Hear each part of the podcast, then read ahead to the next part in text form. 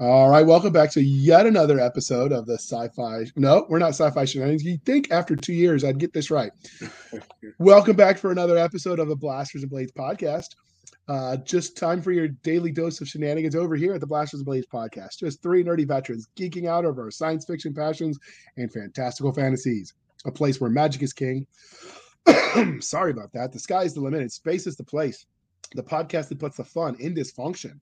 So without further ado, we're going to one say sorry about the uh, me dying and my lungs hacking up, but I promise I feel fine. I'm getting over everything. Uh, and we we thought about recording our intro, dear listener, so it was perfect every time. But then you know it wasn't us. So there's there's beauty in the imperfection. That's what they tell us at the shrinks office, right? So instead, we're just going to power through, and you can laugh with us or at us. We don't care. but now, Mr. DP Brown, can you introduce yourselves to our listeners and viewers?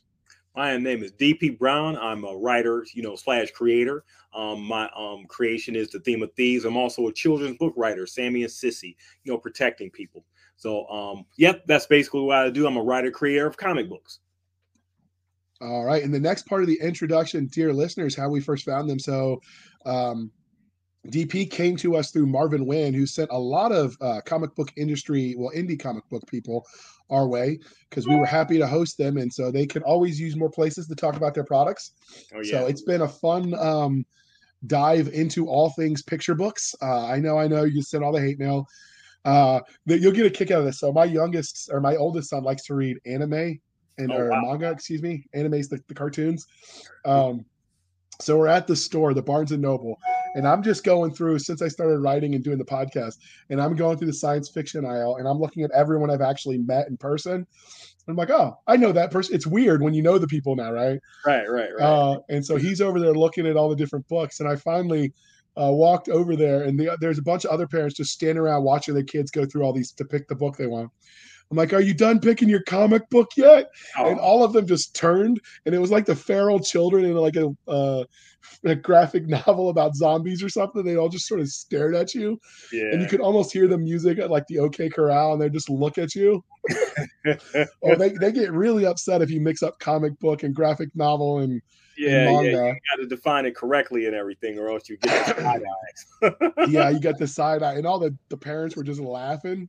Oh, that is classic. And I, I, knew I would get that reaction too. It was just fun tweaking all the little, all the little kids that got super passionate about their nerds or uh, whatever. and like how they all got it thing, right? Comic book and everything, comic yeah. book and everything. Like it's a bad word too, you know.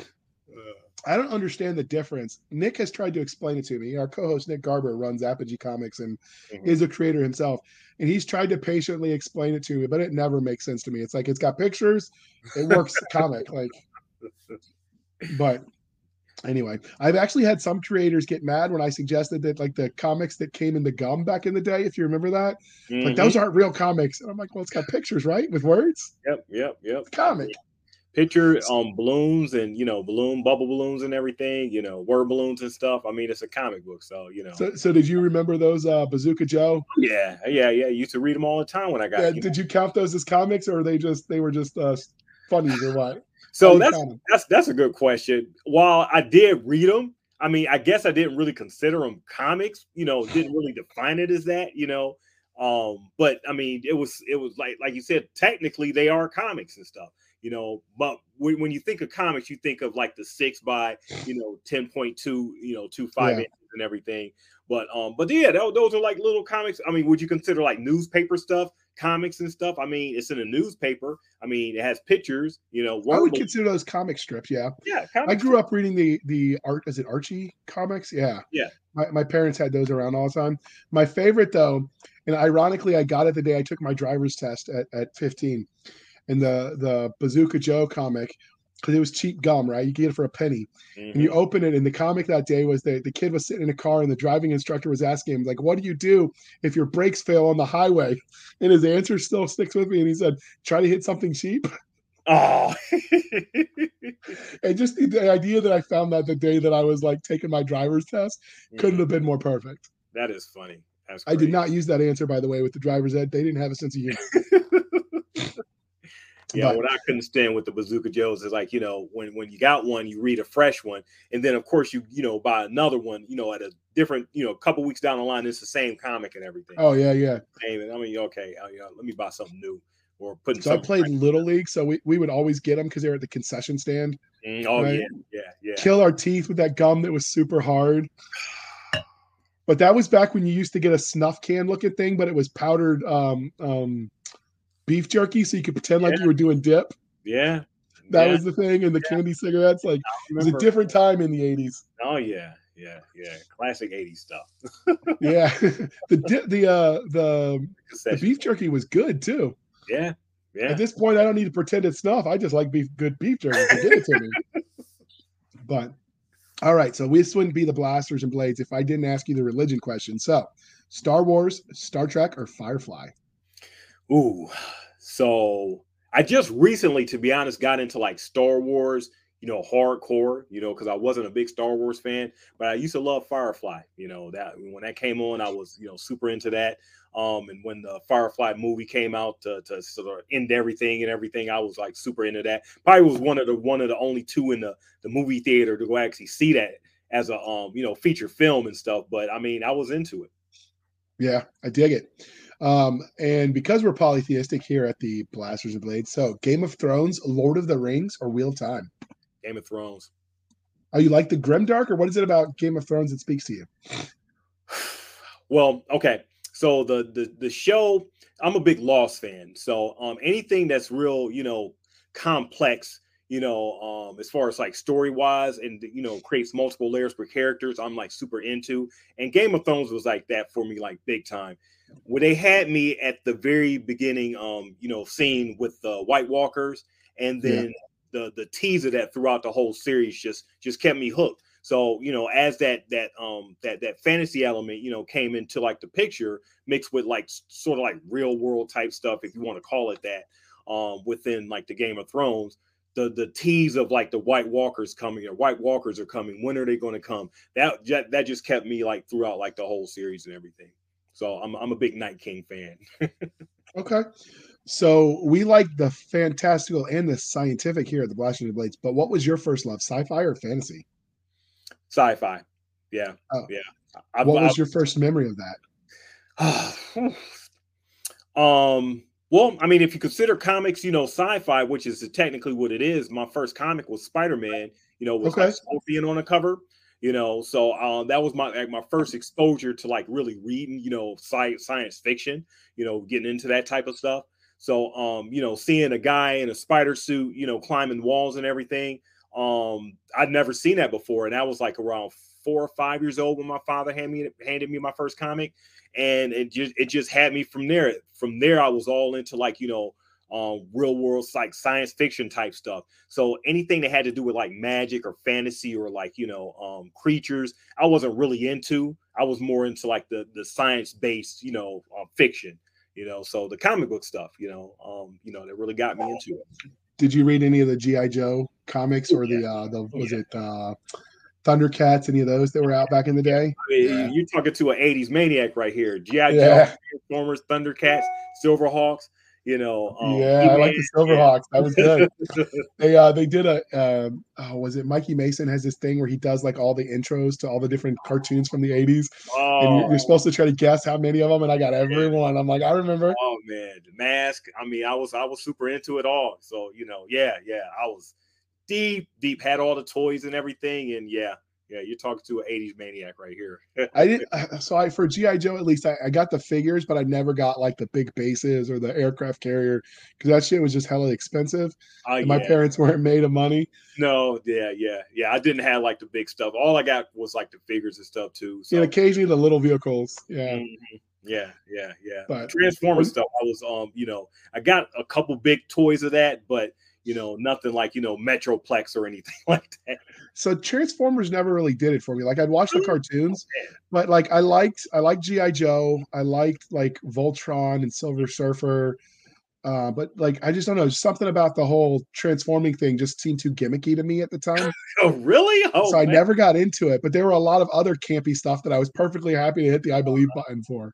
Oh. It's weird how your mind works. Like, you know, yeah. you'll believe in this fire breathing dragon, but the fact that the horse was green and it's a bridge too far, right?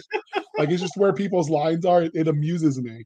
Yeah, yeah, yeah, yeah. So So, what is it about speculative fiction writ large? So, that's sci fi, fantasy, horror, all of the things. What is it about that field that you love? Well, I mean, I, I guess um, putting myself into a different world from like the the world that I'm actually, you know, immersed in, like everyday life and everything. You know, growing up, um, I was like to myself, you know, did a lot of drawing and everything. Or, you know, ironically, I don't do a lot of it today. I'm more or less right. But, you know, I did a lot of drawing, you know, drawing of cartoons, different characters. I, um, you know, made up, I started making up characters as well. Um, but I, you know, I, I like the fact that you could go into a world where nothing is you know concrete you know there's a beginning middle and middle and an end and you can um, have an adventure for like you know uh, 20 minutes if you're reading a comic or half an hour if you're watching a cartoon or if you're watching a movie you know a couple hours. You can get into that world get away from you know what you're used to whether it's like your brother or your sister or your um you know your parents or whatever just everyday regular life. Get into that world and just just immerse immerse yourself deep into it until it's over you know and then do it all over again. So um, I was I was really I was really into fiction, you know, a, a, lot, you know, a lot, and still am. So I mean, I'm I'm you know diehard into like you know speculative fiction. So that's one of the things everyone's like, oh, I've written, I've known I want to be a writer from a little from a young age, and like I think about it, like you know, I did occasionally, like I tried to write an epic poem in, in high school and a novel in like middle school, and they were horrible like you know you, you spent like five pages doing the intro setting everything up and then you get bored with it and you end the book in like two sentences? Like that was me. And the epic poem was just you know i'm glad the teacher burned it. I hope she burned it. If she sells it on ebay i'm gonna be very mad. Um but she um but like other than that, like I, you know, I was too busy writing school papers to really write.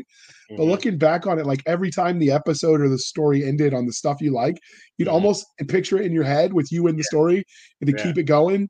Yeah. And maybe not you, but like an idealized version of you. So super, like a lot better shape, a lot faster, a lot stronger, whatever. And I realized that's essentially storytelling. I just never wrote it down or told anybody. Exactly. That's the purpose of toys and stuff too. You play, yeah. Boys and watch the TV shows and everything. You when the, when that half an hour is over at GI Joe, you take out your GI Joe toys and start like you know continuing like you know whatever you whatever you whatever whatever episode that you watch, you can start continuing and making up stories on your own. And yeah, me and my brothers was like real into that. So yeah, yeah. I mean, I I could totally appreciate that. The the one thing that stinks though is the the barrier to entry for um, for merchandising makes it such that action figures are something like only like the super yuppie rich people can collect anymore. Like the idea that that kids just get them. Like when you look at one figure is like 25 bucks. I'm like, how am I supposed to get a kid a set to play with? You know, at those prices. I, I don't know what kids are like super into nowadays. I mean, I see that a lot of them play like video games. I guess that that's a way of like immersing yourself into like you know uh, fantasy fiction or what have you. But as far as the toys and stuff, I got a daughter. She plays with a lot of like you know you know dolls and stuff like that. So I can see that. But um um you know as far as like these kids and these expensive toys, I don't know how if they do. I don't know how parents do it. I mean, they are like expensive.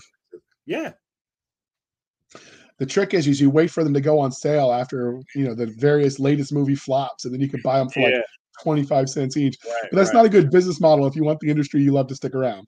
No, no, no. but I mean, they make money somehow. I mean, every time a Batman movie comes out, I mean, Batman sales, Batman toy sales go through like the roof and stuff. So, however they do it, you know, and whoever they, whoever they, whoever they're marketing to that buys it, I mean, they're doing their work.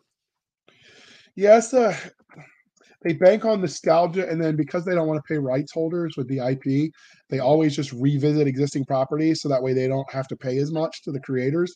Right. It's my guess on why they do it. It's pure speculation, but it's like, you know, if you want representation of fill in the blank group and I'm okay with all of that, mm-hmm. my answer has always been create new characters because the world needs more.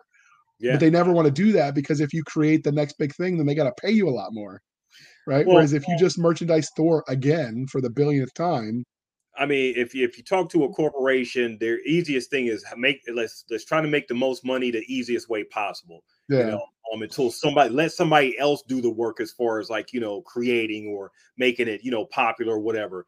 We don't want to do the work. That corporation per se doesn't want to do that work. They're there to make money and please their shareholders at the end of the day.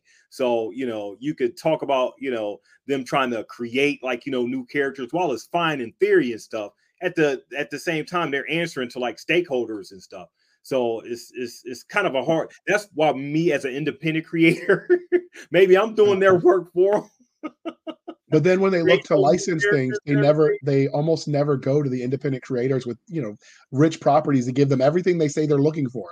Yeah. Like we want to you know content that speaks to this audience like great mm-hmm. they should have it more is always good yeah insert yeah. group of the week and I'm, I'm not saying that as a derogatory thing but then they instead of going for that they're just like well we're just going to flip the race gender age whatever mm-hmm. of this mm-hmm. existing character i'm like no no no they deserve a rich backstory that isn't just pigeonholing it like give them what they're like you know it, it bugs me a little bit that's why have you familiar with the um the youtube channel dust no Mm-mm.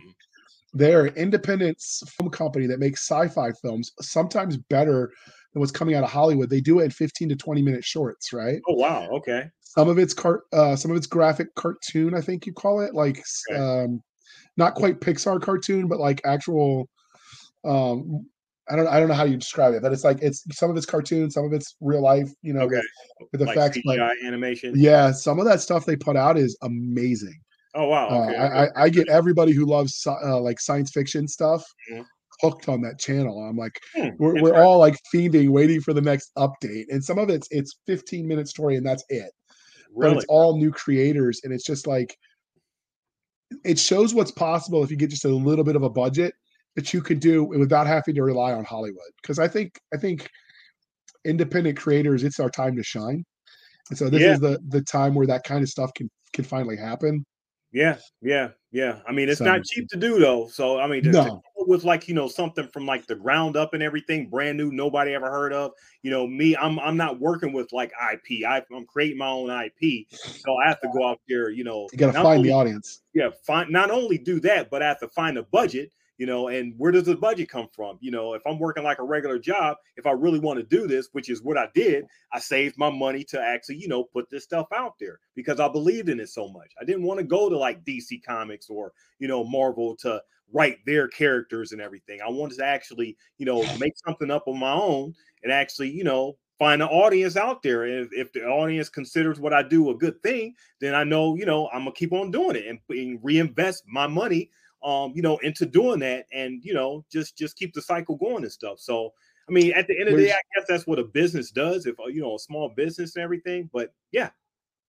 That's one of the things we talked with Marvin Wynn about. And we we've talked about this before show with with you and with um um oh i'm drawing a blank brandon uh from gallows comics is we want to do an actual indie author and i'm saying this during the show so the audience can hear we want to do like an indie comic creator sort of fireside chat because there's so much that could be talked about but there's so much room for someone like there's comic book review channels on YouTube that do nothing but tear apart the crappy writing mm-hmm. and like DC and Marvel. I'm like, start reading the good stuff and showing people about all the independent comics. If you're truly passionate about comics, like expose what's out there instead of just complain about the same old, same old. Like but, but, at a certain you know, point in time, you know why they do that? They do that because they know who's going to come to those channels because you're you're talking about DC and Marvel, which is a big two. You start talking about independent creators, which is fine in theory. Their stuff is not as known as DC and Marvel stuff. So in order to draw the subscribers to their channel, what do they have to talk about? Now, like you said, if they start intermingling like independent stuff with the Marvel and DC stuff, then that you know maybe that might get that that still draws in like your you know um spec you know audience and everything. But to um to to to to do it all like independent stuff, I don't I don't know if that'll be a really great thing for their you know audience or channel and stuff. Uh, maybe they should you know um um think about trying different avenues to create you know create you know create that um that audience um and at the end of the day like youtubers i mean they they you have to sell yourself in order to have a good channel people yeah. talk about the same stuff on a lot of channels all the time but in order to be a good youtuber or just you know um, video blog podcaster and everything you're selling yourself yeah. So the the the solution to that though is I Sparky and I he's a friend of the show. He's uh, I run some D and D stuff, well, role playing stuff with him, and one of the things we were talking about is everyone wants to complain about the the state of you know insert industry, but nobody actually wants to do the things necessary to change it. Is so vote with your your money. If you if you think you know X corporation hates you because you're left or hates you because you're right or you know whatever, and you know I'm not taking a stance on any of your politics. I really don't care. Mm-hmm. Like vote with your feet. Like go where where they want you or where they don't care about your politics and they just want to tell you a good story and start investing there because at a certain right. point in time you know, if you really hate Star Wars, and we'll use that because there's some people that really hate the the direction it's going, not because of the politics, but because some of the lazy writing and they've sort of abandoned the canon that that some people get really sentimentally attached to. Yeah. Uh, yeah. then go to the places where where they like you, where they they right. want you to enjoy their products and start supporting that. But you can't complain that oh, there's nothing I like, and then when there is stuff that's new, oh, I don't want to try that. That's new, you know. At a certain point in time, you have to you have to either yeah. Quit complaining or or you know yeah. stop crying wolf, I guess. Yeah, yeah. So that's, I mean, it's, that's it's, been it's, it's, a bunch of good stuff out there. You know, us us independent creators are there. You know, support us. You know, try us out at least. You know, at the very least, you try us out. And you know, um, if you don't like it, then you know you don't have to continue. But it's a it's a bunch of different stuff. And like you said, you can't com- you can't com- keep complaining if you're um you know if you're mixing yourself in the same bowl you know every time it's like you go if you do the same thing over and over again you can't really be shocked when you get the same results it's exactly. sort of that the analogy i guess we're using and so that's why i i, I trying to push some of the indie content out there appreciate um, you. and you know just in general i do that with the, some of the games too because like if you think these companies you know don't like you as fans and and some of the bigger companies have been caught on hot mics saying some very derogatory things about their customers a certain coffee company comes to mind. It's like, well, if you really don't like that, then stop giving them your money and go somewhere that doesn't hate you. Mm-hmm. You know? Yeah. So, but all right. So let's get back on track. We're talking about you as a nerd right now. So, how did your love of speculative fiction transition into you writing your own stories in the comic book space, or did you start with the kids' books? So um I'm like I said I, I wrote I, I, drew drew comics and stuff since I was like you know a little you know since um since I was younger and everything. Nothing like professional or anything like that but I was really into like you know the artwork and you know doing like you know some um um stuff shopping stuff to like Marvel and DC you know way back in like the um the the late 80s 90s and everything. Yeah 90s and you know um but as far as like um what led me to that that the the the fact that um that I saw an opportunity that um that um that DC and Marvel and uh, maybe I shouldn't say to a degree image because they produce like a variety of different content and everything, but mainly DC and Marvel. I, I, while I do like a lot of their stuff, um, I didn't want to do anything that was like related to like um um what people see as superheroes and stuff you know? There's so many independent artists and stuff that put a superhero like we got so many superheroes out here you know uh, I, I don't know what what can you really do different with it you know? Um so basically the you know led that led me to like you know creating this the theme of thieves um you know just something different you know um you know while my guy the, the, the guy in the red suit you know he's not a superhero per se but he is like you know you know science a science fiction time traveler and everything. So you know we'll find out a little bit more as time goes on as issues goes on you know as far as his background as far as what he can do and what he does. But um but i just wanted to do something different from from what I was seeing, like, you know, with like the main two and just, you know, a lot of independent creators just doing like the recycling the whole superhero, you know, Peter Parker type of origin type stuff.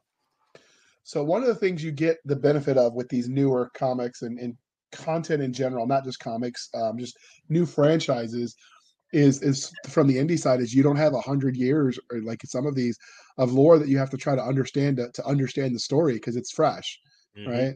And that is the benefit sometimes just starting something new like i for we'll use david weber for instance i don't know if you read his his novels he writes the honor harrington uh, military sci-fi stuff. Okay. Um and and there are people that won't start his series now because he's on like book 100 or something crazy it's not really i think it's like 30 but but i mean at a certain point in time you got so much to read to catch up that it could be intimidating. Yeah, yeah. and so for someone coming new you know, it seems like these new franchises where you've only got to read six comics to catch up or, or whatever. Yeah, that's a perfect yeah. way to do it. Well, I mean, the th- the thing about um um you know putting some fresh out is that you know everybody's not going to be into it, but you got some people that are. You know, when I do my um you know conventions and sell out my convention and everything, I have a sign out front like, "Are you into like mystery? Uh, are, are you into a good time travel mystery comic?" So I have that right right in the front of my table. So usually, you know, I'm not calling a lot of people over to the table unless they unless I catch their eye and you know they want to you know talk and everything. But um, if someone sees that, they, you know, they come over to my table and ask me, okay, well, what do you got here? You know, and then I go through like you know my whole spiel and pitch and everything about you know what you know um, theme of thieves is about. But um, but yeah, I mean, you got like um, you know, this um um, you know, way of going about things um, that's a lot different from from what other people do. Okay, so what is your background? Is are you a trained historian or just a history nerd, or what? What made you think pick time travel? Time, I'm a big uh, I'm a big Lost fan. okay, so I was really super into Lost. Um, I'm a big Back to the Future fan. Um, uh-huh. I'm a big Quantum Leap fan. You know, so um, Scott been, Oh yeah, oh yeah, yeah, yeah. Ziggy and everything. Oh man. Um, but yeah, I, I, was into like you know those those um you know TV shows and you know um, comic book stuff a lot. Um, time travel is just it's always been interesting to me. Anything that has to do with time travel, you know, time traveler's wife. I'm thinking of just a movie off the top of my head.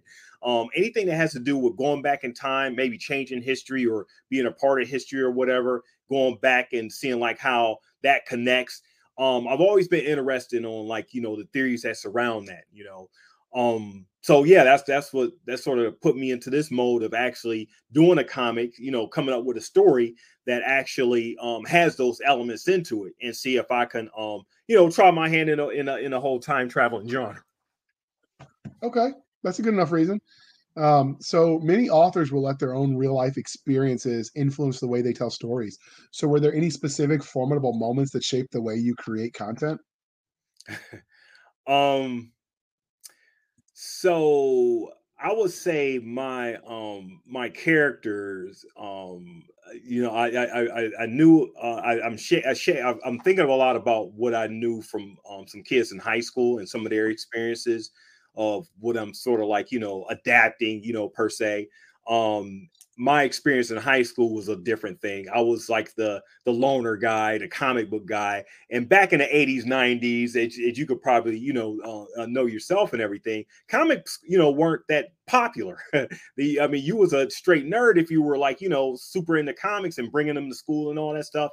So um, you had to really deal with um, individuals who would make fun of you, you know, if you weren't like the in like the in crowd or the popular crowd and everything. So a lot of my um my, my main characters are based in like you know um like the, the the teenage you know high school range and everything, and I'm telling some of the stories. Um, we're having them go through like some situations that um that I've seen happen that may have happened to me, you know, in school. Um and and the the the the the sort of like living out of the fantasy of what could have happened had it been different back in high school. So maybe I'm carrying like, you know, some high school um, you know, trauma with me, you know, into like adulthood. But I mean, it's still, you know, good good good fiction if people consider it that way. Okay, so let's transition from the writing side and talk about things from a fan angle. So, have you got any cool fan art or cosplay of your characters yet?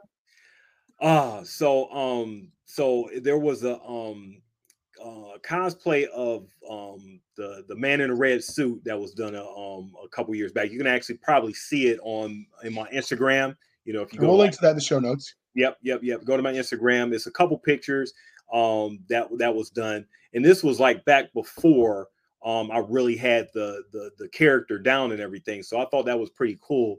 Um, that um, you know that was fashioned that way as far as like the cosplay and stuff. But um, I mean, I've gotten like you know a, a, few people asking me if if they was okay if they did like fan art of my stuff.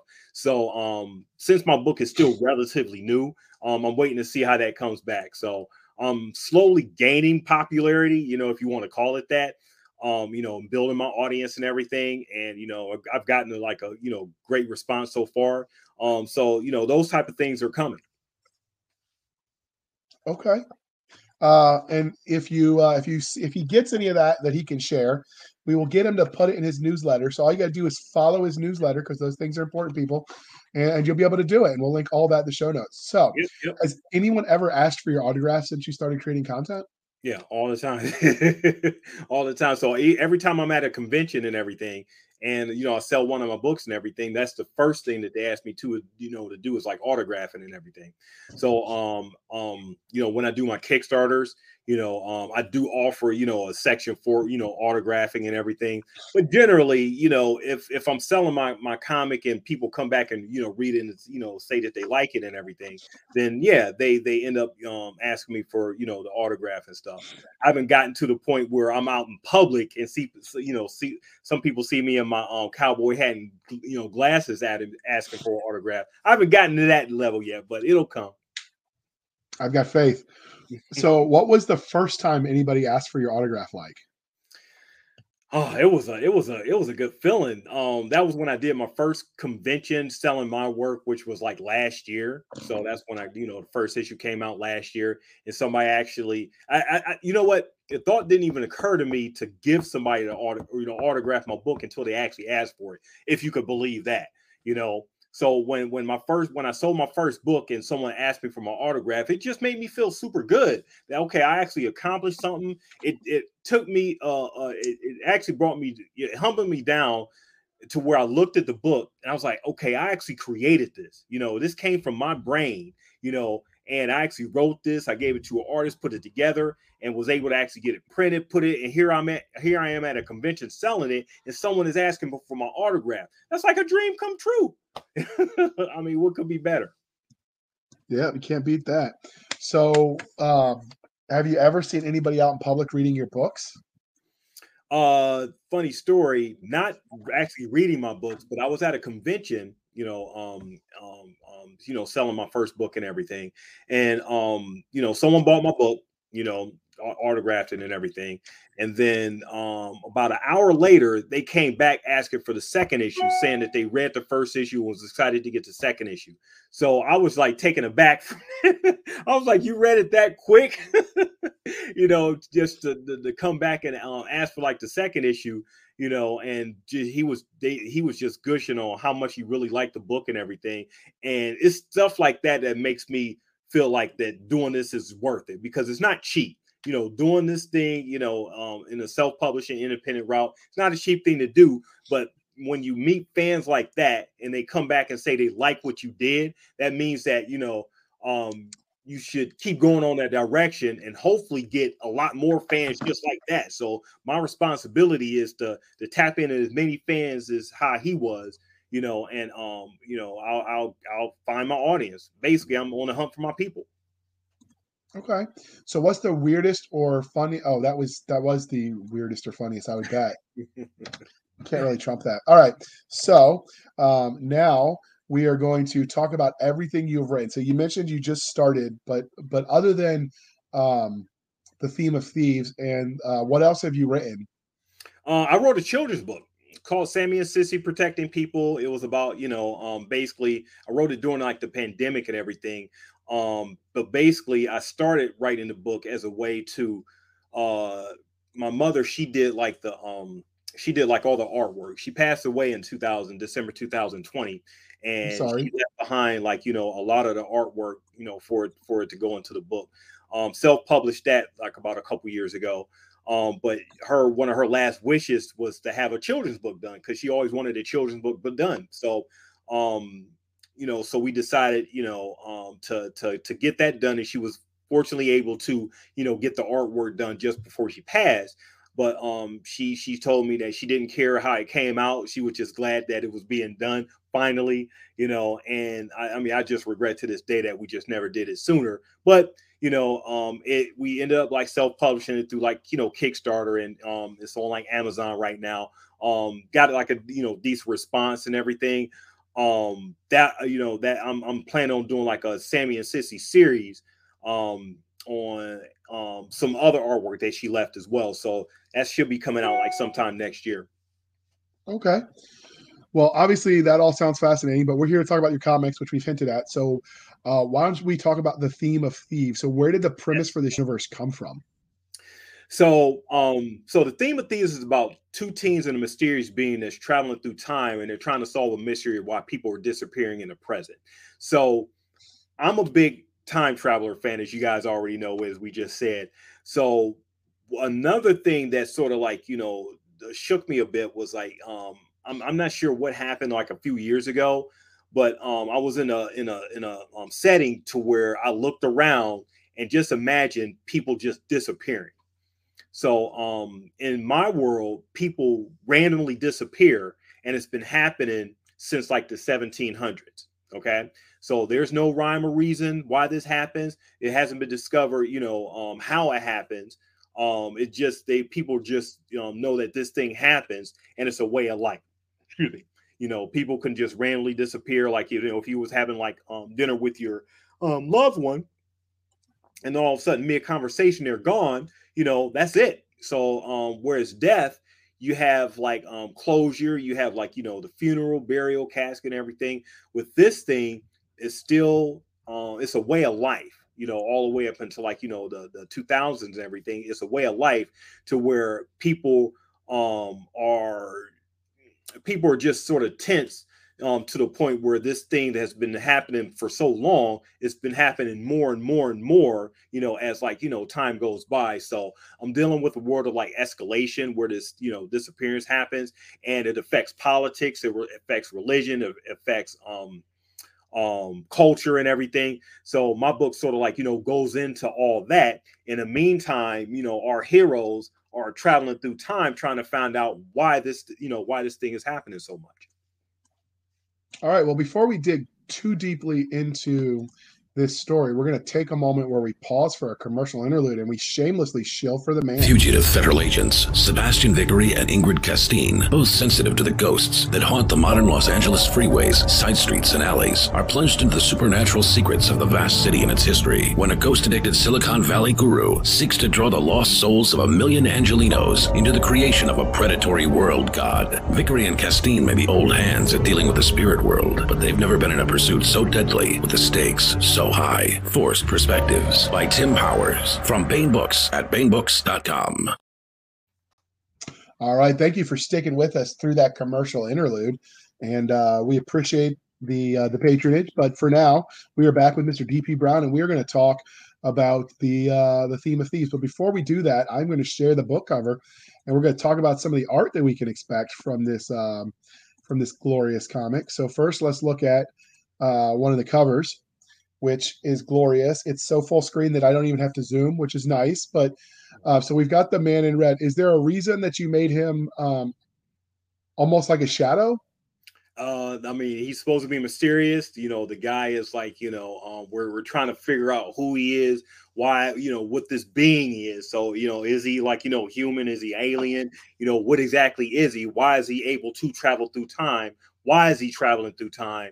Um, but yeah, as far as like the the whole shadow thing, he's meant to be sort of like a um a scary type of thing. You know, he's he's been to the point where um in in some time periods he's he's entered into like you know kids' lives, and they dubbed him as the crazy man. um, funny enough. And they made like a whole song of him and everything. And this song has been like reverberating and like, you know, kids you know, passed down from like different generations, like you know, in in in in the in my history and everything. But you know, I just wanted to make him like you know super mysterious. So, is there any um, similarity in the way the Slender Man leg, uh, legends go that you hear about? yeah, you know what? I was sort of concerned about that because he does look, you know, in the in the Slender Slender Man, you know, vein and everything. But obviously, he's not Slender Man. So it's it's it's the same concept. You know, this guy in the suit with the um you know, with the tie and everything. Um, but nothing that has to do with Slender Man or that type of uh, scary, he's gonna get you type of thing. He's not like a um um uh, uh, a Freddy Krueger or a um, Jason or anything like that. He's not that type. But in the universe, in universe, kids consider him like you know um as like a urban legend. Okay. Well, we're going to look at some of the other art because some of what defines a comic book is the art style, or a graphic novel or a manga is the art style. So we're going to look at some of the other art that you were generous enough to share. So this looks like um, it's just a, a setting with some of the maybe some of the kids that disappeared. Um, it's a couple, uh, mother and daughter on a on a nightstand on a picture, and then the same girl is sitting in clearly her bedroom. Um, yep. Is this sort of indicative of the type of art we can see, like the style? Yeah, Yep. So like so that was done by Danny because he's my um artist, you know, for the theme of thieves and everything. Color by Steve Dasgupta. um, um, you know, who did like you know a lot of the coloring and everything. So this was this is like taken from a um panel inside of the actual issue. So each issue that I do sort of um the cover sort of like reflects what's actually in the book um panel wise so i take a particular panel and blow it up to something that's more detailed and more you know that's sort of like you know embiotic of what what what the uh, what's featured in like that issue per se. So this this female right here her name is rebecca. She's one of the protagonists. You know that's her mother um that's in like the picture her and her mother and everything and if you can see right on the um smartphone right there is a picture of the guy in a red suit you know um she is she is she's taken a picture of um um, of a wall that has like the you know this guy in a red suit because like I say he's an urban legend in the universe um and they've written picture I mean they've drawn pictures on like the side of buildings of this guy you know some people think he's real most people think he's not you know um and she's on her bed with her um with her best friend you know from high school her name is like samantha um but like i said this is like one you know um um, from one of the panels in, inside of the um, inside of the book itself. And the artwork is like you know um, what people can expect to see as far as like um, you know what, what's inside the book. Okay, and we're gonna look at. Uh oh, what happened? Uh, all right, so this is another image of Slender Man or Slender Man of of the um the red jacket man. Yeah, the man in the red suit. Um, the man in the red suit. There we go. Mm-hmm. Uh, and that's what's the story of the smiley face cover? Well, the the yellow thing that's up in the top right. I saw that in the other panel too. Oh, okay. So um, that's a that's that's a symbol that he carries with him. You know, um, so that'll be a little bit that'll be revealed more. You know, as issues come but um, that's in relation. If you could see like the color scheme and everything, that's sort of in relation to um, you know this figure here. So as we delve more into like you know the man in the red suit's history, it'll be a reason why the symbol looks like how you know how it does. Um, the the symbol is more or less like a surprise face um, with blood coming right down from like you know from the top and stuff um that's sort of sort of it's sort of supposed to represent like you know battle scars and everything and also to represent that life is not always nice and that's why he's in a surprise he's instead of he's instead of him smiling you know um the symbol is more or less in a surprise mode. Okay. And then last but not least this was my favorite. It's a portrait hanging on a wall. Uh, it looks like a family from the you know 1800s esque but then it looks clearly there's some blood spatter going on mm-hmm. from the image. Yep, yep, yep, yep. So, so, yeah, some craziness going on in the issue and everything. Basically, as soon as you open it, you know, we get like you know some um um you get you get right into the story as far as like the prologue. So that was where we were talking about earlier about how to um what what it what did I end up changing. So I had a whole prologue written um and then end up dumping that and putting you know um the prologue to this you know into it. And this is like I said, it's a it's from a panel from a, um from something that a character does and you know within like the first few pages. And i thought it was i thought it would be great to blow this up into like an actual you know full-fledged um you know picture and stuff to sort of represent what you're getting into. Um this is like the standard cover. I do have like a variant edition but it's it's just limited so i didn't include that. But this is sort of um, this is here to basically represent what you're getting into as far as like the um the comic itself. You know, you're not getting into something that's going to be, you know, um like superhero-ish or um for it to be a first issue is basically um letting you know that there's some complex stuff going on and the de- the level of detail like you know the the way the signature would have been for art period from the time mm-hmm. where you can see the signature like that is that level of detail is nice to see you know from an artist. Like i love that in covers too when they when they you know show that level of detail. Mm-hmm. yeah I, most I people don't notice it but then you zoom in on a high res and it's just like oh oh. Yeah yeah i appreciate that you that you did that and everything. I mean that's something that um you know was put there for a reason. One is to make it as authentic as possible and as real as possible for um you know for for people that's just looking at the cover that's one of the most that's one of the more popular you know pickings when someone does you know come and buy my comic at a convention and everything you know let me get the bloody cover and stuff um this image right here um this is what this was from the variant cover. A lot of people like that too because it's a simple image. Um, it gives you it defines like who the characters are, who the main characters are. You know, the two teams and a mysterious being right there. Um, and it's more gives a more simple image of you know um, drawing you into you know the actual comic and everything. So um, basically, you know, if if I'm at the convention, I, I give them a different variety you know, if they want to actually get into something, you know, to pull them in. Some people like more the blood, some people like, you know, the simple stuff, but it's the same content in the inside. So it's meant to draw you in. Okay. Well, since uh, most of our audience listen and don't watch, uh, we I, I appreciate that you actually described what was on the image. That makes it very easy for them. But let's dive into the story itself. So, mm-hmm. what would your 30 second elevator pitch be? Well, like I said, two teams, a mysterious being. Um, they're traveling through time to try to solve a mystery of why people are disappearing in the present. So just imagine where, just imagine a, a, a, society where people just randomly disappear all the time, and it's been happening since the 1700s. No rhyme or reason, no um, no closure. Um, I deal with like the politics, the religion, and the culture that's dealing with this world of evanescence, is what they call it in world. Evanescence means disappearing, and this is the theme of thieves of um, you know of this comic book series. Okay. Was that 30 seconds? yeah, but close enough. Uh, so what is it that makes your series the um, theme of thieves special?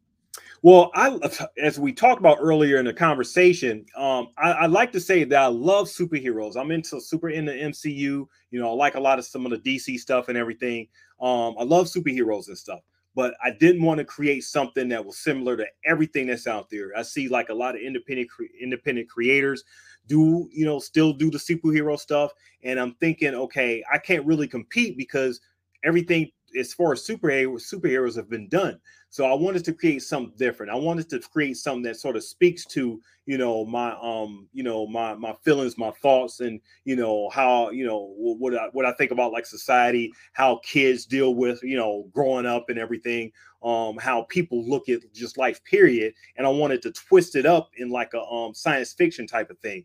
Like like I said, I'm deep into like um um, if you look at my comic, it's a mixture of Lost, it's a mixture of Quantum Leap, and it's a mixture of The Wire you know? So those may seem like you know odd pairings and stuff but uh, you know i have those those type of elements that that you can that once you read it you can really see how you know all those are big um, you know big amalgams um you know into um into like the theme of thieves and everything the lost references are basically like the mystery stuff the quantum leap stuff is a type time travel stuff and the the wire stuff is sort of like the the the um, maybe politics and like the societal, you know, societal type stuff and everything. Okay, The Wire was a good show back in the day. Mm-hmm. Um, so, what tropes do you feel like Theme of Thieves hits the best? um, I get, I guess the biggest trope would be, you know, talking about um, high school, hitting high school, um, you know, trials and tribulations and stuff. You know, um, and you know sometimes as creator you don't want to say okay i'm using this trope because tropes are you know continual; they've always been used but you know it's safe to say that when i'm um when i'm writing these characters especially like the younger characters um i'm going through they're going through typical high school stuff like you know getting a girlfriend and you know wanting to be liked in school wanting to be accepted um wanting to um um you know, go on dates and everything and, you know, have like, you know, good relationships and stuff with like your peers and stuff, getting teased in school, getting, um, you know, ragged on and everything. Those are like certain tropes that, you know, a lot of stories go through that, you know, actually put out there. Then I'm actually, you know, putting it to and putting my spin on, you know, uh, and my voice on what, you know, what I, what I want these characters to actually say about that. Okay. Um, so, what subgenre uh, other than time or genre other than time travel do you think this uh, comic fits best into? Uh, other than time travel, um, I would say like if if if you want to go into like um I don't want to say politics because politics is is is a is a heavy thing. And as we talked about, you know, being preached to and everything. I'm trying not to do any preaching into um you know into this world and everything a lot of stuff that happens p- political wise happens on the peripherals whether it's not the t- characters actually talking about like you know different stuff you actually hear um on the peripheral, like you know, the news station. So if I'm talking about something in the world, um, then you hear a news station talking about it. You don't actually hear the characters talking about it, or if they're watching a YouTube channel, there's the channel talking about it, not the actual character itself. You know, the characters are still going through their trials and tribulations. The um the the newspapers, the you know peripheral um, internet stuff, um all that's like you know surrounding it. So I would think the subgenre would be you know um uh that's a that's a um that's actually a really good question um, I mean, I guess if you want to call it, you know, politics and everything, then then you can you can go on that route. We're just being clear for you when you say politics, you're not talking about the modern American politics or global politics of Earth as it is now, but in universe canon stuff, and and that's yeah, always okay. Like you know, you want you want the universe to feel real and lived in, and that involves politics. So we're we're specifically speaking in this instance, or at least I think I think you are, of as it applies just to your universe, which is yeah. different than ours. Yep, yep. It's it's totally different how my politics, how the politics of this universe, especially when it deals to how people disappear and the way people react, because politics is really a lot of reaction and people reacting to that.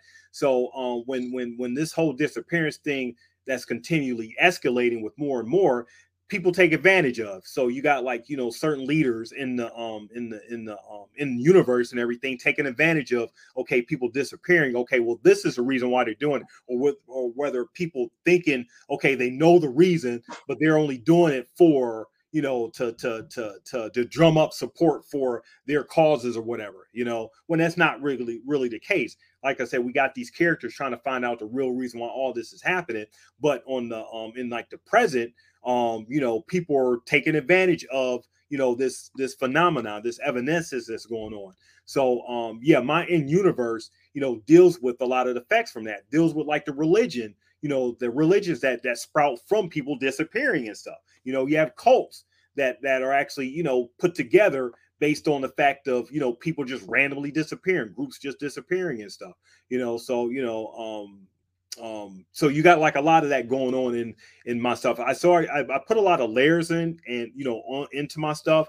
And um while it's going on you know issue three i'm still building out the world a whole lot. It also sounds like this could be adventure fiction which i can dig.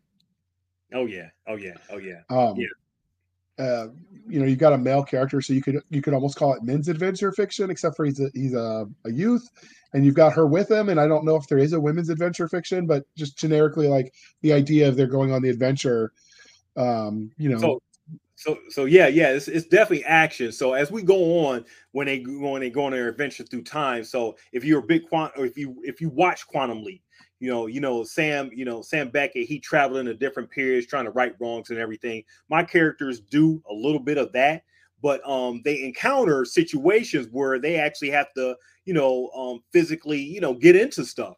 Um, um Rebecca, you know, the the female, you know, in the um, you know, that you see on the screen here, you know, she's a um she's and she's she she's a she's a martial artist and everything. So she's practiced a lot of like martial arts stuff. So it while she doesn't really do a lot of fighting in her present and everything, she's going to find like a lot of skills that she learned um, are actually going to take be beneficial to her in like you know the different travels and stuff. And as I said before, the the guy in the red suit, he has like a, a a, a, allotment of different things that he goes about doing and everything. I'm doing like um mm, um uh, travel back into like the Salem um the Salem witch trials. So um, I got like a few stories surrounding that, and you know they they pop into like a um um you know just going ahead and like in the story a little bit they pop into like you know the the, the, the that time period. All of a sudden you know they're they're they're looked upon as witches and people are attacking them you know wanting to you know take them down. So of course they got to you know uh, fight to get out of that and everything. And then um you know they they pop into other different periods and stuff you know going um going into to different crazy situations. So they basically got to be prepared anytime they got to be prepared, prepared for a surprise anytime they jump into like a period. So yes, it's definitely going to be some um, crazy action going on. So does their clothes change as they travel in time, or are they stop? Are they wearing what they were wearing when they started the, the journey? So, so that's a great question. So, um, in some instances, yeah, they'll travel with the clothes that they have on and everything, and then they'll adjust to the period that um they'll they'll try to find clothes that that that match the period that they're in um and then you know they'll they'll find unique ways to be creative in adjusting to the period you know period you know periods that um that they ju- that they actually jump into. So but um but as far as the mechanism element they travel with the clothes that they're in. Okay um so do they have a way of trying to make sure when they appear on the other side of the time divide that that they're not in the middle of a busy crowd nope they so they could displace people and, and end up sort of embedded in the middle of somebody yeah yeah, yeah, yeah. It's, it's gonna be sorry about your grandma. Splat. they compare in somebody's living room. They compare in the middle of like a you know a, um um um um a crime battle and everything. You know, um, it it could be that's that's a fun part about writing this because you can create so many different things um and scenarios that they actually pop into just like how you know um sam beckett he popped into different periods and you know is his last uh, his favorite last words was like oh boy you know when he um and then you then you you get left with that cliffhanger on next week on how is he going to get out of this you know so my characters are sort of like put into like the same instance you know they pop into a period so you're left wondering um, how are they going to get out of it? Or how are they going to adjust or how they're going to be you know creative in doing that? You would hope that they don't pop into like you know um, big crowds or anything like that but things happen and people react. So my my, my key is always how the reaction is to you know to these phenomena to the you know to this you know to this science fiction that that is um um because my world is not a bunch of superheroes or different craziness running around going around but strange things have happened, and um, I'm always like dealing with how people react to that. So, are they going through space and time, or just through time? So, like when they transfer it back in time, are they in the same location ish, or are they, you know, if they were in England now, they might be in I don't know Scotland when they transfer, and then Egypt and, and wherever. Well, so, so that's a great question. So far, um, they're relegated to, to different points um, in the in the United States, and it's a reason for that. You know that'll be revealed at some point in time. But yes, they the the mechanism is that um, yeah they are traveling through like you know space and time, um, so they can't appear anywhere, just not in the same place. You know. So that that comes up because, and the reason I, I thought to ask that one is because I'm writing a, a, military portal fantasy mm-hmm. that involves, you know, a, a, fantasy version back in time of, of Egypt. And so, one of the things you realize is certain landmarks have moved. So, like the the Nile River isn't now where it is now isn't always where it was. Like mm-hmm. it, things like that shift. And so you could think where if you were, oh, I'm on the beach, and well, you're not on the beach anymore. You're, you know, several miles away. Yeah. If you go back far enough, that that kind of thing yeah um yeah. Is fun to factor in or like time dilation if you're talking about space you know you can be creative if you understand just some of the base science behind all of that mm-hmm. yep so all right so let's talk about the main characters themselves it sounds like there are the three main characters so what can you tell us about them that makes them uh, unique um so jason um you know the um the um, Caucasian guy over here. The he's the um, one of my main characters. He's 16 years old. He's in high school he's um he's being bullied and everything in high school and you know he's feeling like um he's not only being bullied in school but he's also you know being bullied at home by his dad. So his dad is pretty you know hardcore on him and everything um and he's basically trying to figure out you know who he is and what his place in in in life is you know. As a 16 year old you know you got so many so much stuff coming to you you know you're trying to find your place and trying to find your people um his friends um you know he has very few friends but he does have friends that you know he, he plays online with you know online games and everything. And you know they do their best to like try to comfort him and you know um, um get him in his like certain situations but they tease him as well. So he's sort of like you know in a, a gump in a type of way where where he's always being um he's always being picked on. So um um i'm really interested on on how this character just develops um, as he matures when he starts being confronted with things that he didn't really consider, you know. Um, so that's Jason.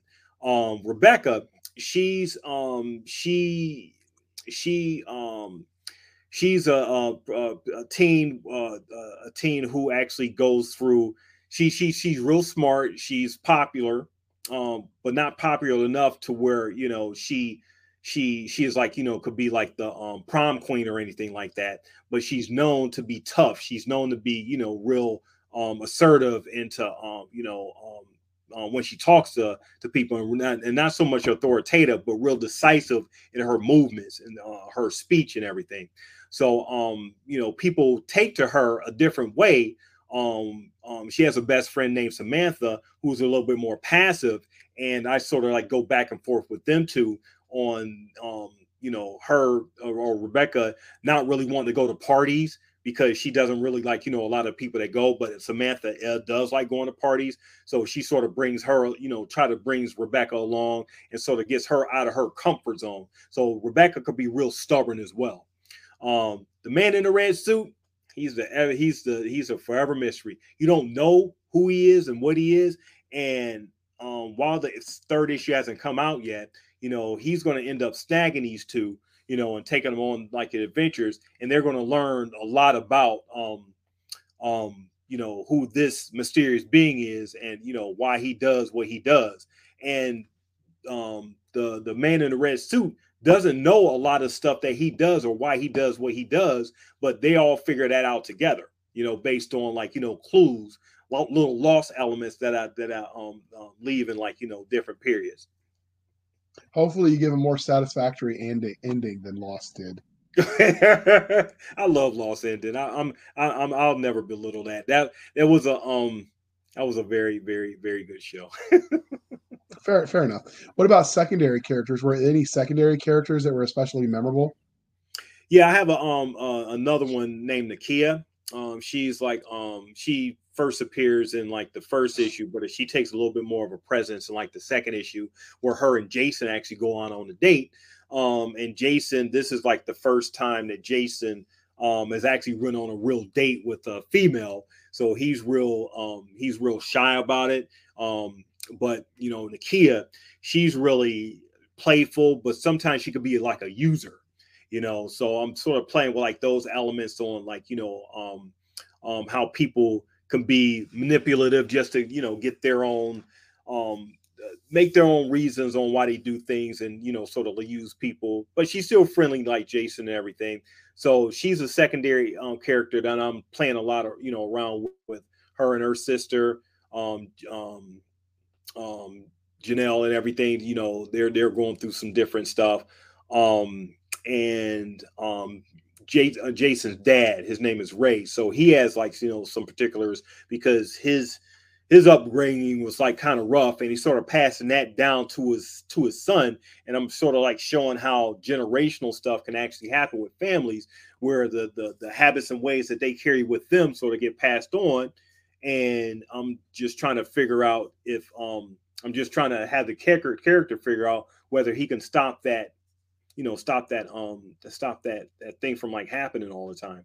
So yeah these are like secondary characters and i'll be introducing more you know within like the story and everything but these are like ideas and things that i'm playing with so far. Okay. So does your story have any bad guys or is it mostly the mystery of the universe that is sort of the bad guy? It's sort of it's sort of like the mystery of what what's going on and um right now people are not are not really questioning because it's so much a way of life, the whole evanescence thing. They're not really questioning why it's happening. Um, um, they, they just know how they just know that this thing happens. And it's been happening for so long. Um, through like the whole technology rage um when when when when it started happening in the 1700s it was very little technology going on but it's been happening for so long that people are just you know just just going about this as a way of life. So if you want to just consider that the enemy, then um then that that would be the thing that needs to be resolved and like the antagonist of, of the thing. Um and like I said, I'm I'm just slowly revealing um or going to be revealing you know why these things are happening or the characters are going to be trying to find out why why these these certain things are happening as the um present tension escalates in the world okay so speaking of characters, it sounds like you put the people in your universe through hell, taking away their loved ones and such. So if they ever met you in a back alley and they knew you were DP Brown, the tormentor of their souls and the destroyer of their lives, how do you think you'd fare?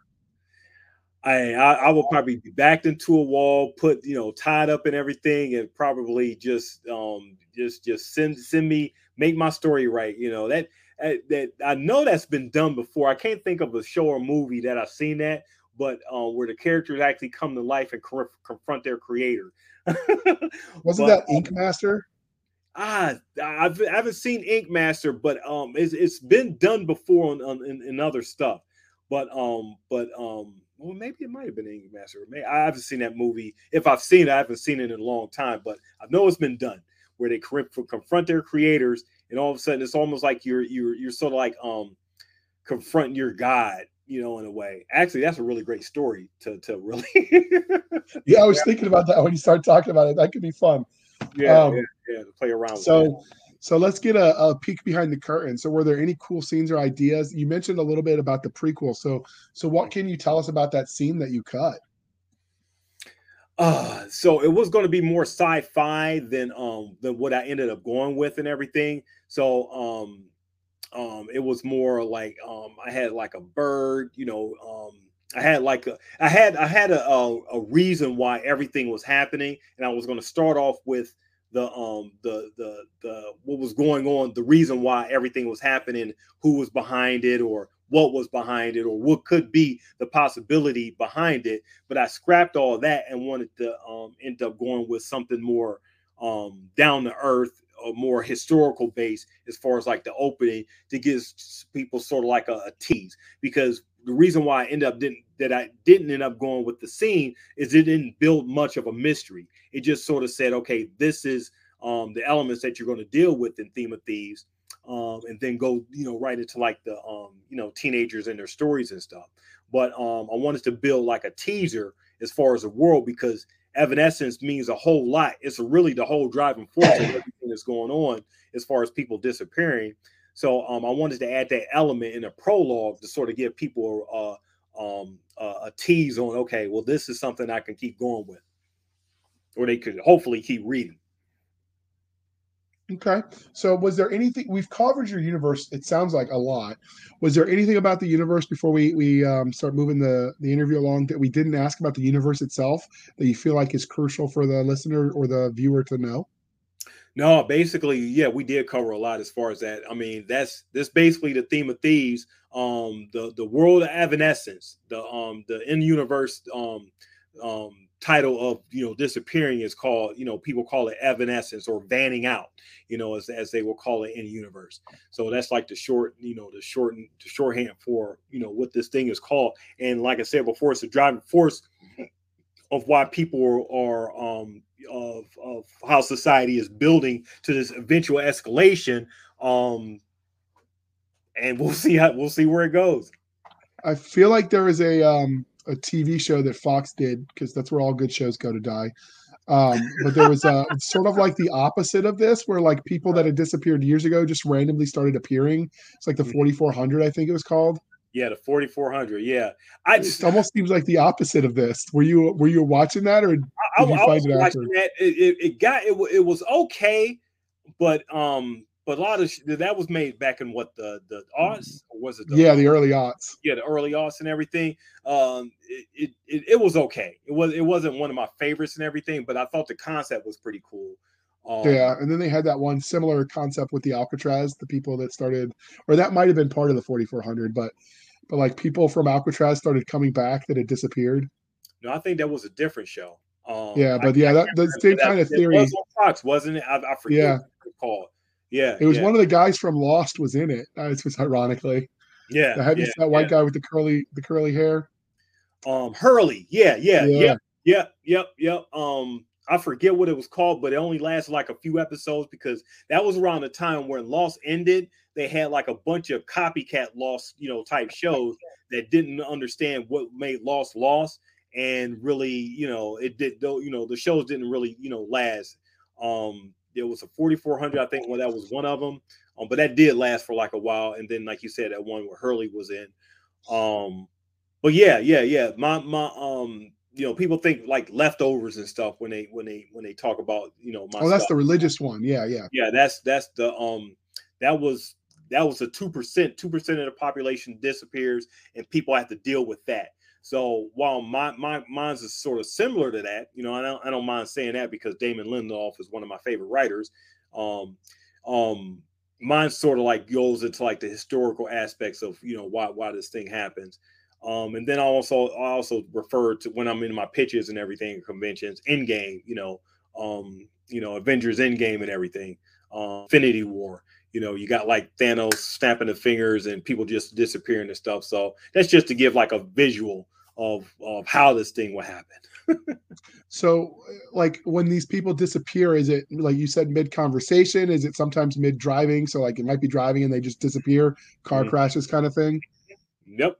Yep, that's what that's what builds the tension in the world and everything. People are trying to find out, you know, how to resolve it. You know, its mechanisms in place on, you know, how um, you know, something like that would happen. But yeah, it could be a mid conversation, mid flight. You know, if they're in a plane or whatever.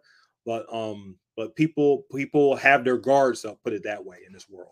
I can think of some compromising positions people could be put in because they just disappear at an inopportune time. That's that's the crazy thing about it, Jr. Is that I've, I've thought about this, especially when Endgame came out. You know, they had that la- that last scene in Infinity War where you know it was this big thing where um you know people started disappearing, and I was like, okay, well, what if you take that further and people will be in compromising positions? you know, um, Disney would never show anything like that, but fortunately, I can. You know, so um, um, but yeah, yeah, yeah, you know, it's, it's different craziness and different creative ways you can put people in, in positions when this thing happens. Yeah, there was another one where people would like the time would pause. It was a it was on TV uh, oh, early aughts maybe, mm-hmm. and like the world would pause and some people died because you know when when everyone fell asleep for that short period of time, if they were driving a car or flying a plane or whatever. Oh, man, missed that one Yeah, I, I, used to watch that with my mom, but I can't remember what it was called. But yeah, there's there's lots of um with this concept. There's lots of room for shenanigans, and, and, we'll decide. So this, this, is clearly part of a series because you mentioned episode one and two is the theme of thieves. Mm-hmm. Um, how many episodes do you plan on writing, and where do you see the story going overall? So um I have scripts in mind. Uh, I wrote it up to like I didn't write the scripts out yet, but um, I have in mind like 24 issues.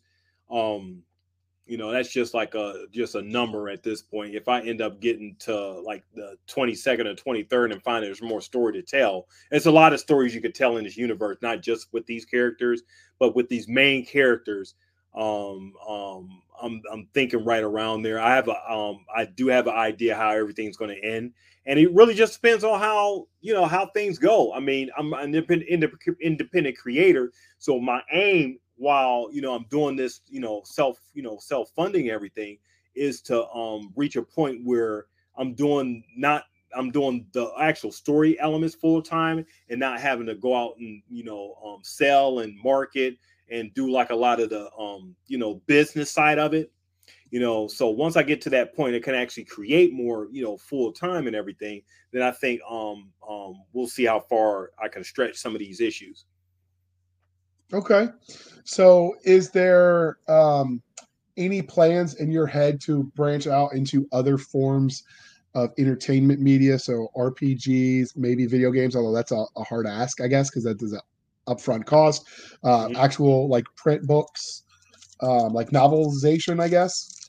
Yeah. So um so with theme of thieves, I, I do like um I'm, I'm planning on doing like short stories on my website of different um you know things that happen in the world, not necessarily related to my characters, but things that happen like you know as far as like you know families and you know how they deal with like um the reaction of like you know evanescence and you know um comment on like you know um the you know the politics of the world and everything in universe and their reaction to that um, so once I get enough story, you know, um, stories together, I'll sort of create like an anthology novel, you know, that sort of collects everything all into like one. And that does, and that's not going to have like, um, that's going to be written in like prose form and not going to really have like artwork from like different artists and stuff. That's just basically me just getting out my writer stuff, my my getting off my writer, you know, stuff, you know, and uh, without having to wait for creators to actually, you know, I'm sorry, waiting for artists actually for the artwork to come back and everything. Because that's that's one of the biggest things about writing. You write the stuff and then waiting for the artist to come back with the the um, artwork and everything could be a little little little um tedious and everything. But i mean you you want to make sure that the, the stuff is done right. And good thing my my artist dan Eek is he does such a great job. But um, I'm, I'm I want to just uh, speed ahead and create more stories. And um, like I said, I'm doing you know through my website and everything, I'll have an opportunity to get that done. And like I said, if I do enough um, other short stories, collect them into like novelization form. Okay. So let's talk about the art real quick. And we did hit on it when we showed the image, but what made you decide to go with color as opposed to grayscale?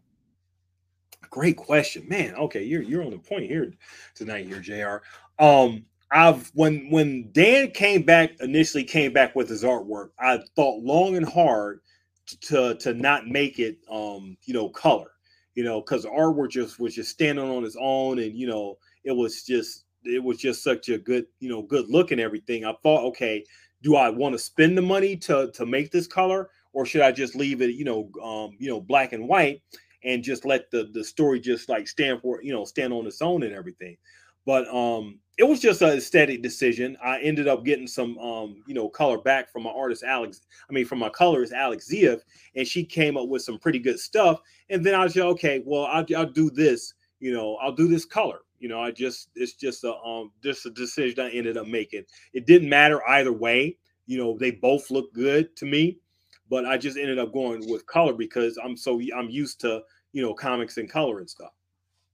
So, given that you have the black and white line art before it was colored, is there any point at some point in time to pick some of the good panels and make almost like an adult coloring book for some of your super fans? So um, that's a really great question because I've seen other uh, artists do that with kick their Kickstarters and everything. That's something I'm um I haven't really delved into a lot, but that's something um I can actually um do since I do have like you know the the the, the black and white stuff. I actually do have um artists do like a um you know do like an adult coloring book you know, as like a different tier in my, you know, next time I do like a Kickstarter. So it's certain that um that that that that ideas that I see other creators do that um I'm taking to heart um, and seeing that okay, if I have the possibility to do it because the artwork's done is already paid for, you know, it's another way to actually, you know, get more involvement and get more interaction as far as my work. So, you know, that's a it's a really great way to do that.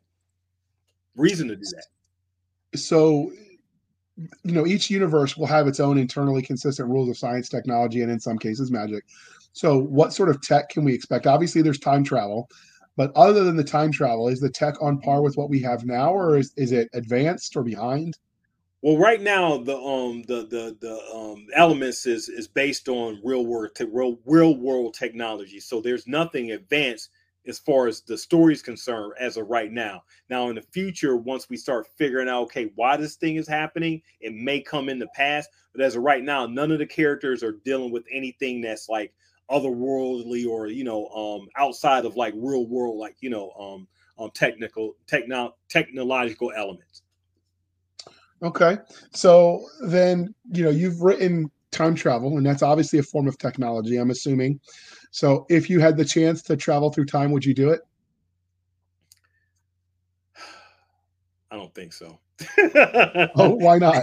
It's, it's it's while i'm fascinated by it and everything it's it's is something that okay, um, if if I knew I could get back, maybe, but um, if I didn't have the the the, the if I would if I was to time travel um and go into periods where I didn't really have like the um the the the armory or whatever to to to to handle that particular time and everything i don't know how i would actually fare you know um because you're in when you're in your present, you know how to deal with like your surroundings and all that stuff. When you're in the different, um, if you're in a different time, and I'm assuming that or whatever, you know, you have to deal with those people and those those those elements, you know, in in in time and stuff. So just say, for instance, I'm a black man and everything, and I'm going back in time travel to like the 50s or something like that, or like you know, even like the early like the early um the early 1900s or whatever where you know they were still doing like lynchings like crazy and everything down in the south and stuff.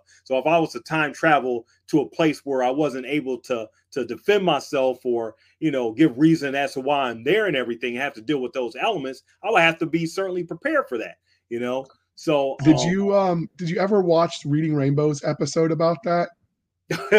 they had an episode about that. Yeah, it's called "Follow the Drinking Gourd." And so the long story short was this: this black kid was like, "Oh, why do I care about what happened back then?" And it was talking about history, Uh-huh. and so it's sort of he's cursed, and he ends up back in time, and he ends up because they find him, they think he's a runaway slave, and it Oh, ends, and it was right when Roots was coming out when that episode aired, so uh-huh. it ends with, and spoiler for like a thirty year old show, but it ends where he's you know he's strapped up, and they're getting ready to the overseer's about to whip the hell out of him, and Uh-huh. suddenly right as it's, it hits him, like he wakes up back in the present and, and it made me think like that was an impressionable show for me because I started thinking like, you know, what if you went back to the wrong time and they thought you were a witch or or whatever, right? right, Like, right. Yeah. you know, you're just Yeah, as likely to be, you know, uh, do you do you know who the character Tituba is from uh, the Salem witch trials? If you read Uh-uh. that, Mm-mm. she was the slave that, that was accused of the the whatever. So she she made up stories to cover her own butt and was like, oh, it was the white girls, right? Uh, it's an oversimplification. Obviously, don't hate me, people, but but like there are obviously times where you know, regardless of skin color, if you went back to the wrong time, it could end badly for you. it could, it could like hey i mean it's, it's it's no offense or whatever but yeah i mean it's it's crazy stuff happened in history and people reacted in different ways that they don't react today so i mean if you were to, if you We're a lot more were history- civilized, you know. say what We're a lot more civilized than we Like, used to you be. would think we're a lot more civilized but 100 years from now they may look at us and say okay they weren't as civilized as we are in the like the, the I would hope we make some progress in the next hundred years. I would hope. So, hope so. so other than the uh, the man in the red suit, uh, are there any other fantastical creatures, or it's just modern humanity?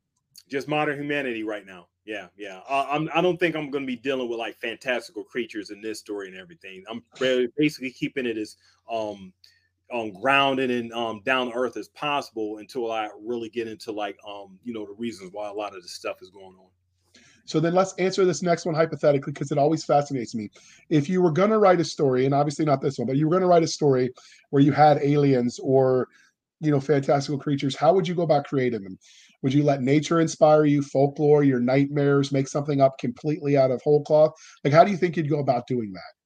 So I'm not a big aliens type person or creatures type person, but if I was to do that, I think I would let nature, like you know, um, sort of like you know, build from like the ground up. There has to be a reason why these pe- these creatures come from where they come from.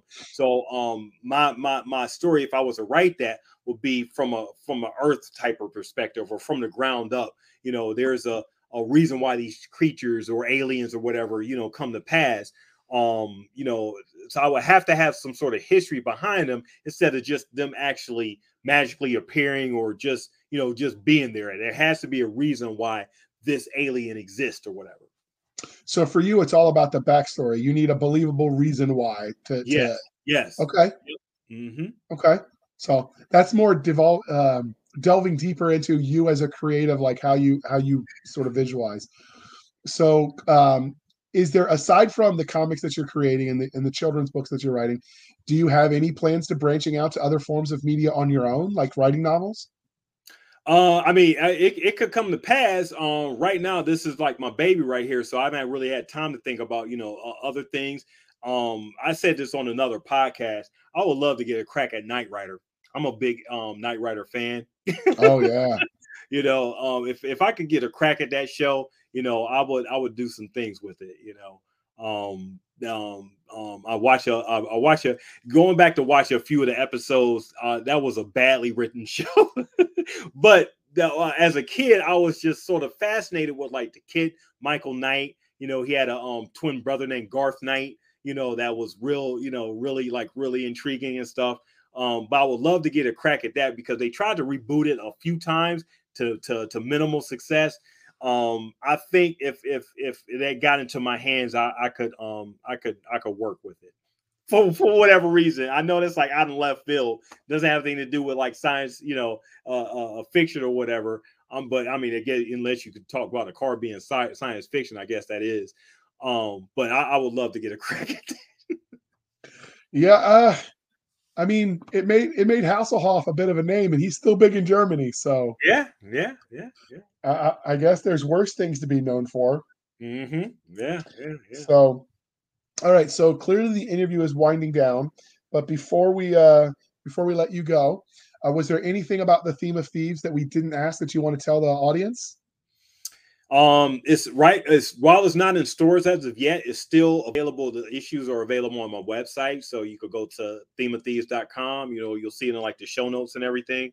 Um, you know, um, to to to go and buy the issues. You know, this is something to try out. You know, um, and I believe once people actually read it, you know, you can either take it or leave it.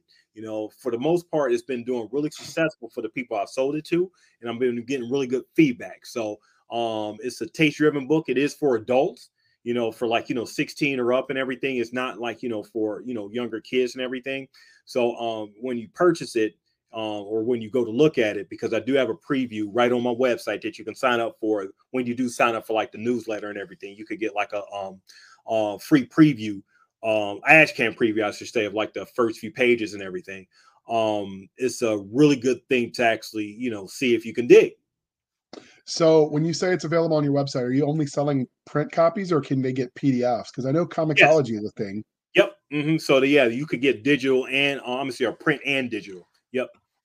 Okay. All right. So before we let you go, dear listener, I'd like to harken back and remind you to please be kind and speak your mind on the reviewing platforms. Your reviews help the right readers find the right books. And I guarantee you, anywhere you buy content, books, movies, songs, comics, there is generally a review function and it helps the content creators uh, find other audience members. So if you really love a thing and you want to help the creator keep doing it, leave a positive review and tell everybody what you love about it. And hopefully you'll find other people who are kindred spirits and you can sort of build your tribe together. So do your thing, people. Please be kind and speak your mind. But uh, Mr. DP Brown, before we let you go, how can listeners or reader or viewers find you? You see right on the bottom if you're watching the YouTube page, um, or if you're listening, um, Dog Pound Brown D D W G P O U N D B R O N. Um, I am on Facebook, Instagram, and also Twitter. So make sure that you are following me. Um, of course, right on my website, themeofthieves.com. You will find all my links as well. Um, I'm also a, a, co-host of the Nerd Cyclopedia Carbonite Bounty BS podcast. It's a Star Wars group every Wednesday we're at 10 o'clock p.m. We're talking about anything Star Wars from like the comics. You know, we're talking about this new Obi-Wan series that's out right now, you know, reviewing that. Um, anything that has to do with Star Wars, we're talking about that as well. Um, we also on the channel um do different other stuff like MCU content, and um we'll be doing the boys coming out pretty soon, you know, reviewing that series. So make sure that you guys are subscribing to nerdcyclopedia.com. I'm sorry, Nerdcyclopedia um YouTube channel and also going to um, the um, the Facebook page and you know Nerdcyclopedia, um, where we talk about different things right online. So where did the dog pound part come from? I'm guessing that's not the name your mother gave you.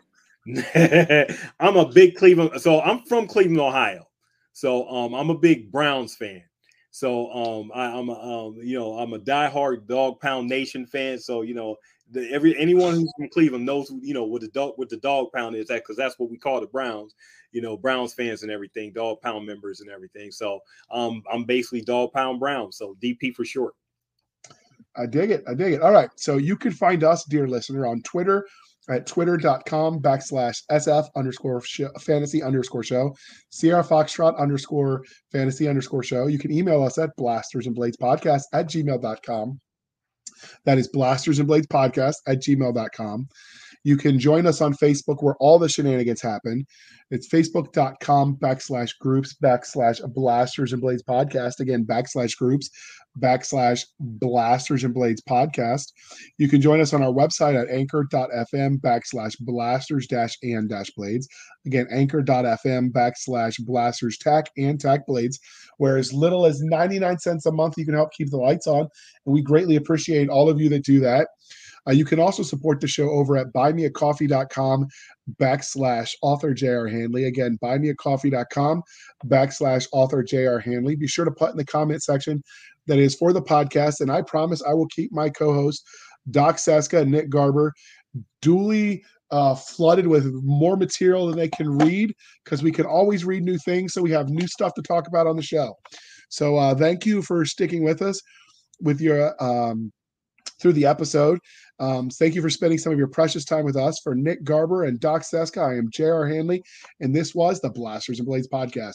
We'll be back next week at the same time where we'll indulge our love of nerd culture, cheesy jokes, and all things that go boom.